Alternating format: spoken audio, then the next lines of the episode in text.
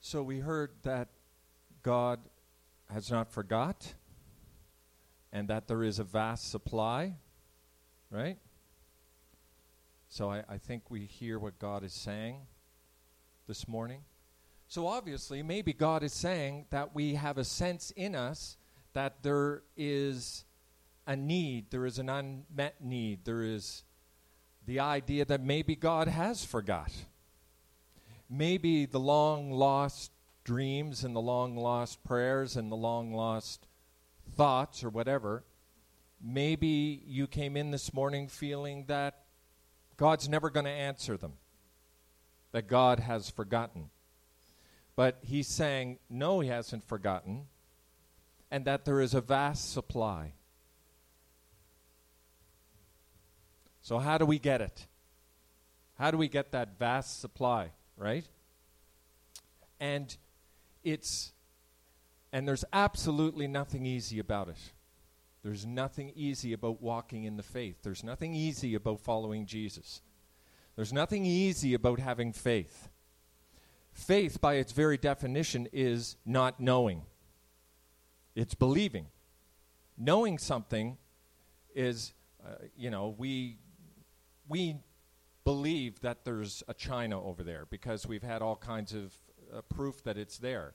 But we really don't know that until we've actually put our feet on China, right? And there's a lot in our spiritual walks that we believe, but sometimes we get hungry for empirical evidence. We get hungry for the knowing. And it's always a great struggle, and God is saying this morning, He's not forgot. And that there is a vast supply, and that though we may think God has somehow given up on something or that something is just never going to happen, He's saying the exact opposite this morning. I have not forgot. How many does that, does anyone here that resonate with them? Is, does that mean anything to you this morning? You know, God is not forgot. God is not forgot.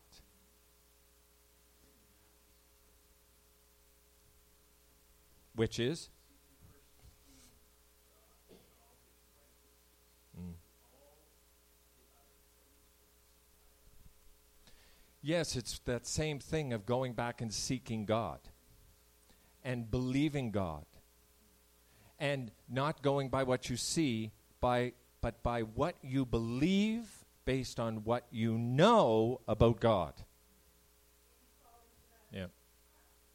It's really beautiful, you know, that uh, even in the midst of his completely losing everything and being at rock bottom, God doesn't leave. Uh, once, yeah, once we start judging God in our life by the way we feel or by the experiences that we're having, you'll lose your faith immediately. I mean, because the world is just a rough place. Most of us are living very challenging lives, are living under very challenging situations. And we and hey, we got the best of her over here in Canada. So if we're about to judge God in our life by the circumstances of our life, then the whole Chinese church might as well give up. Or the church in Syria, or the church anywhere that's not suffering or is not living the, the luxury that we're living over here. So we cannot judge God in our life by the circumstances of our life. Actually, if we look at the New Testament, actually says that we should expect difficulties. But in the middle of those difficulties, God has not forgot. God has not forgotten. And there still is a vast supply. So each of us walked in here this morning with whatever we had. I don't know what you walked in with. I know what I walked in with and what happened and just Sundays. But the fact is, how many at the end of that song felt the presence of God? That whispering song. What's it called, Reg? God is uh, the last one. Whisper Jesus. Did you feel God come in the room? Did you feel that? So, regardless of what kind of week we had, God still came in the room. And this is what Jerry's talking about when God says to him that there is a vast supply. We just have to make sure we're in the place that we receive it.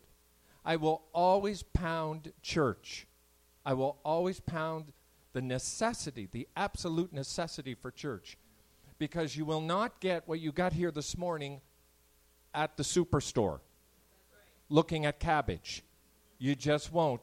Or in Walmart looking at the latest sale item. It's just not going to happen.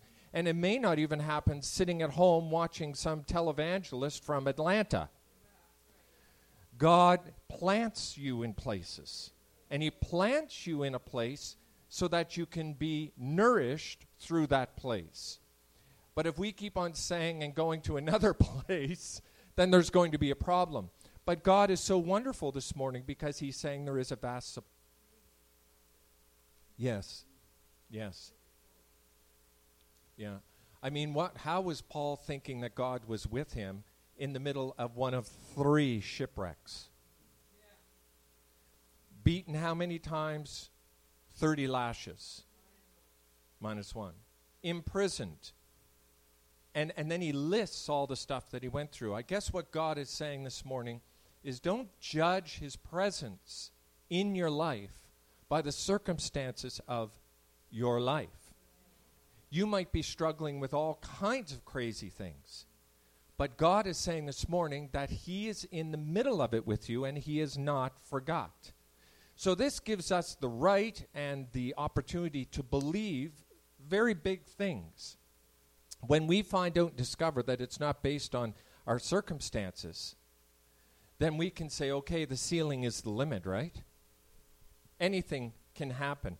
I was reading, um, and it's funny, I, I wasn't going to use it, but when Reg went into that song about God is not forgot, Psalm 42 As the deer pants for streams of water, so my soul pants for you, my God. My soul thirsts for God, for the living God, not just some religious God, but the living God, the God that is alive in your life and alive in my life. God is actually doing something. One of the worst things we could do is be here this morning out of some religious duty that this is what we need to do to get saved or something or go to heaven. What a terrible thing. The reason we gather is so that we can have an encounter with Jesus, so that we can have an encounter with the Holy Spirit, even if it's something like after that song this morning, just being able to sense the presence of God. That that real presence, that God has not forgot, He's still with us. My soul thirsts for God, for the living God. When can I go and meet with God? That's what David wanted to do. He wanted to meet with God. I don't want to meet with a religion. I want to meet with God.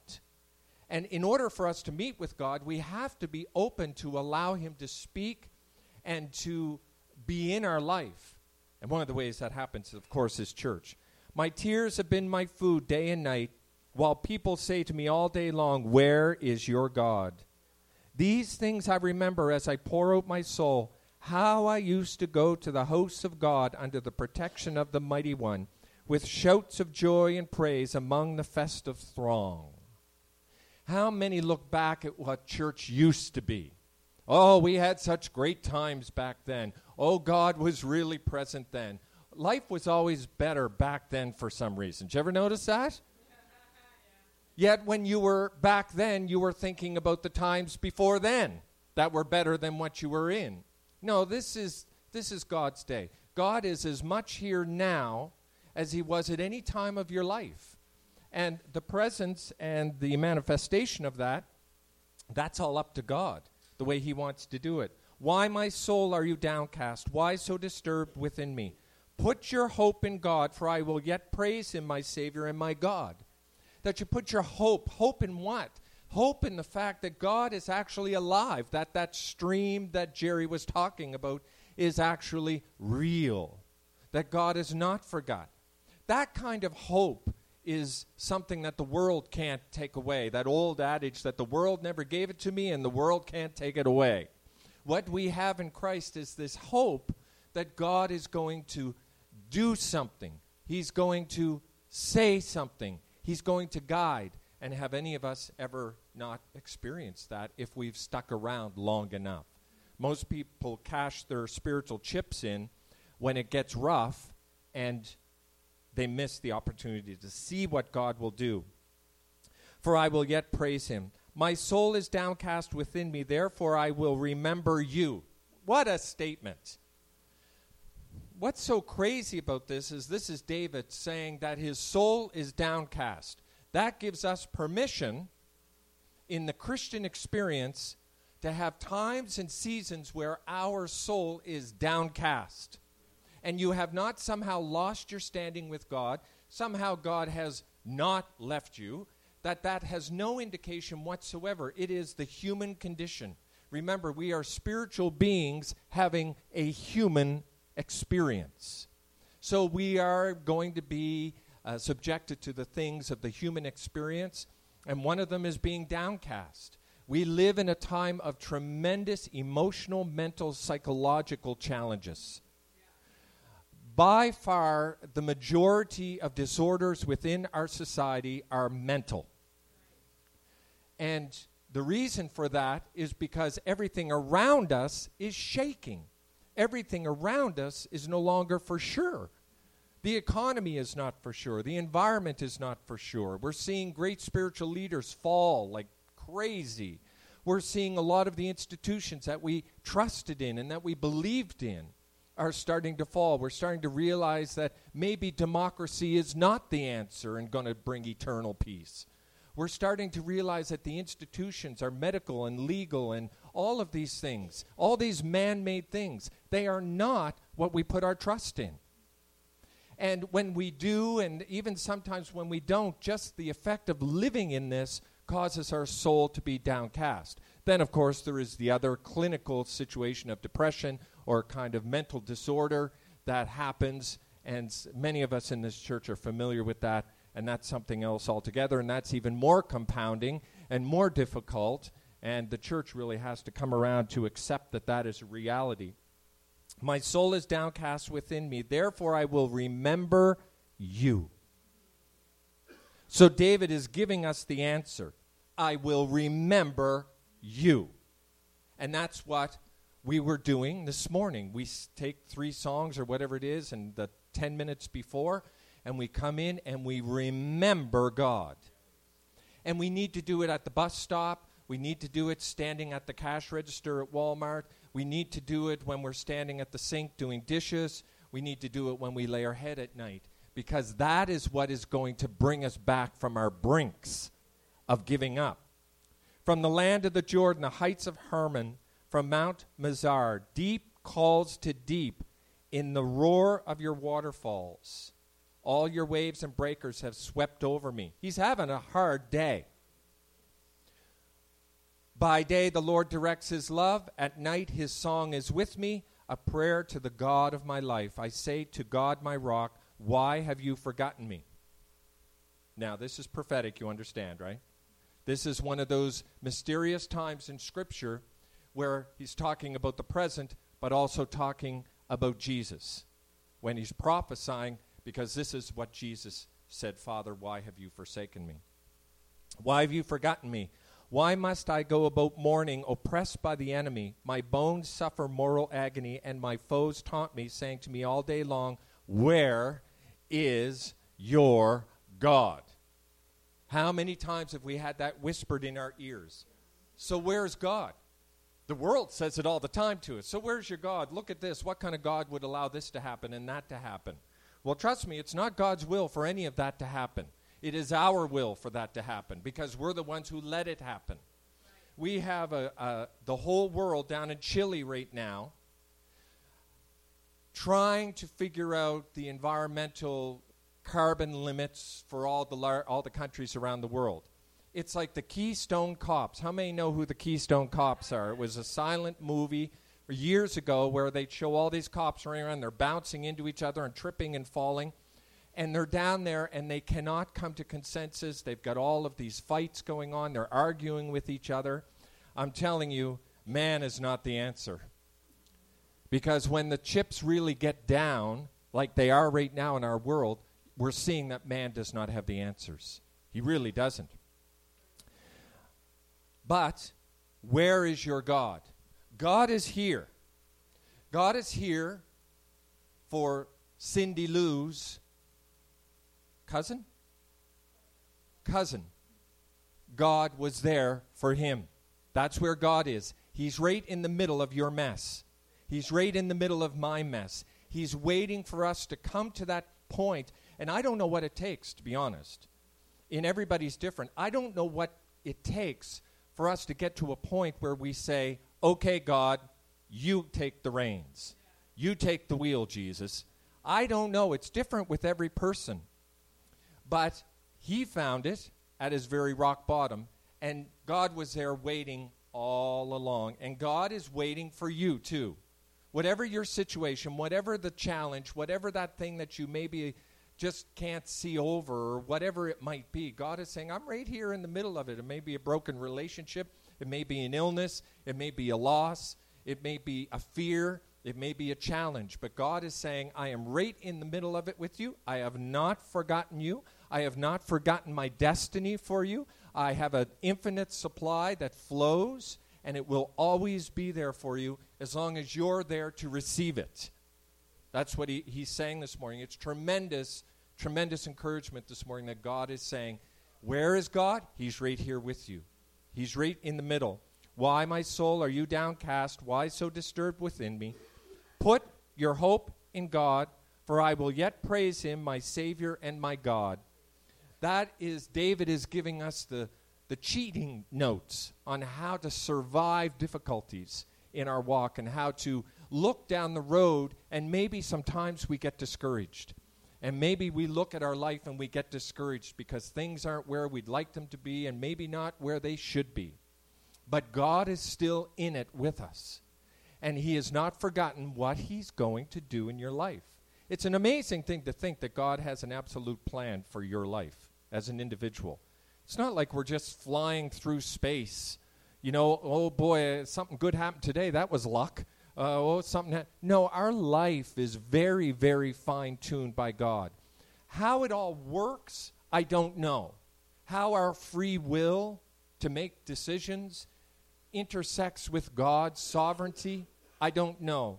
I'm reading a lot now about it. There's much, much dispute in the Christian theological circles about whether or not God knows or how he controls things. Does he control our decisions? Does he not? It's a very deep and a very aggravating conversation, actually. I just know that God is here today. And how many feel that they need God today? You need God today. So, Father, we just come to you this morning.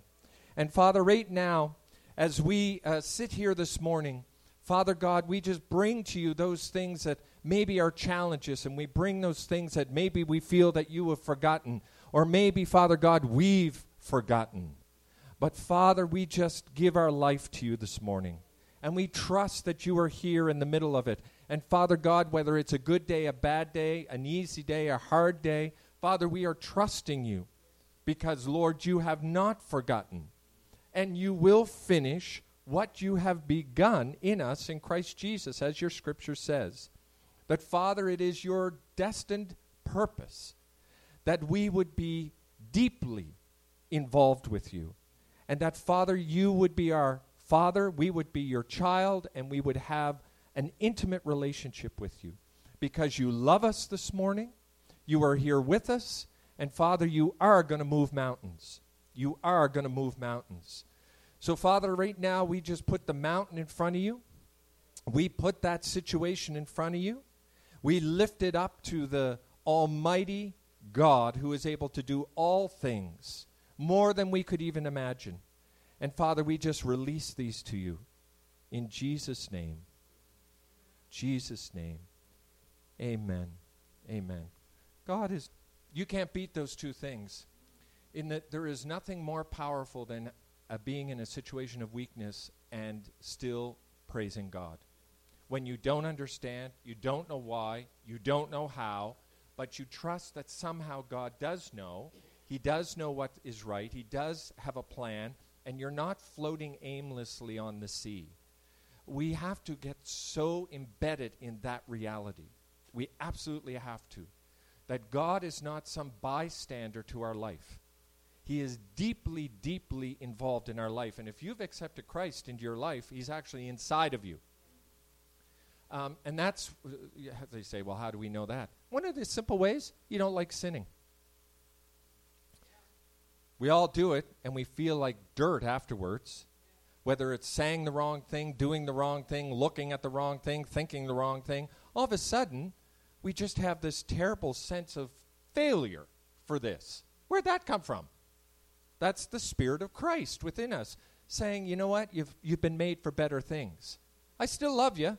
The blood of Jesus has covered every sin, but let's work on going a little bit past that. Let's raise the bar a little bit. And this is the work of the Holy Spirit in our life, bringing sanctification. So the Bible talks about sanctification.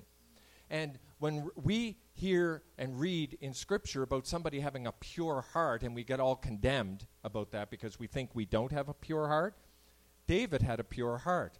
But yet, look at him. Look at all the stuff that David did and all the times that he, he went through and the sin that was found in his life. A pure heart is simply a heart that strives after what should be and could be. That's all it is. We're not going to be perfect. It's just not going to happen. It's just that we don't accept it. And we keep working towards it. Not with some whip at our back, but because God is calling us to something more and something better. So God's amazing. We can't lose with God. We just can't. We can't. Like we just can't, right? Agnes. Things have to be believed. Because very often those scriptures precede it happening. so we have to believe it. We may not know it, we have to believe it. And this is the whole walk of faith. This is one of the things, like I said at the beginning, that makes Christianity a very, very uh, challenging thing at times. Because we are called to walk by faith and trust, not by empirical evidence or knowing for sure. There's always that doubt. There's always that maybe, it might not, maybe. And it keeps us doing what? Seeking God. It keeps us seeking God. But it's beautiful to note, Cindy. I mean, we can't. No. No. I, I mean, it, it's an amazing thing. You and I are very unique beasts in the sense that each of us have a different boiling point. We have a different point at which we get it, like we said earlier. And uh, most people that I know, celebrities and other people who have gone through really tough stuff, like lost a child or had some horrible brush with death or has some condition uh, that is chronic and it's not going away. When you talk to them, there is such beauty that comes from that when we surrender to it and allow God to speak through it and in it. It always brings us to a place of awareness.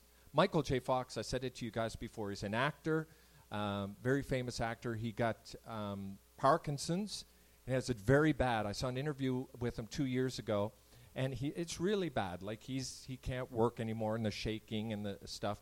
And they said, if you had it to do over again, would you uh, take Parkinson's? He said, yes, absolutely. He said, because it has taught me things about myself that I would never have learned any other way. Now, I, like that is not good news. You know what I mean? Um, but it is good news that in the difficulties, and if we're being drugged through the bottom rung of our life, it's because God is showing us something. It's not because He has surrendered us to doom, it's because He's showing us something. He's teaching us something. We could come to church and have a la la time, and everyone fall down and shake and do whatever we want to do and have a la la time. And I don't, I don't mock that because there's times when that is valid. It's happened to me. You were here one night, it happened to me. So I'm, I realize the validity of that. But when you demand that all the time, then we are missing great, great opportunities for God to teach us stuff. If we will not, in the midst of the struggle, stop and remember God. And remember that He is in this, and somehow He's speaking in this, and somehow there's something good that's going to come out of it. We were, are more than conquerors. That means we're going to come out of the situation with far more than we went in. So don't be don't be upset too much about setbacks and about struggles and about those things that we need to uh, walk with because God is in them. He's in them. And that takes faith, right? It takes faith. God, is anyone else hearing anything? God's obviously teaching us something this morning. How many feel this is speaking to them? Or are we just rambling on ad nauseum? It's saying something? Uh, God is, is speaking. Father, we thank you for what you're saying. We thank you for your presence here this morning.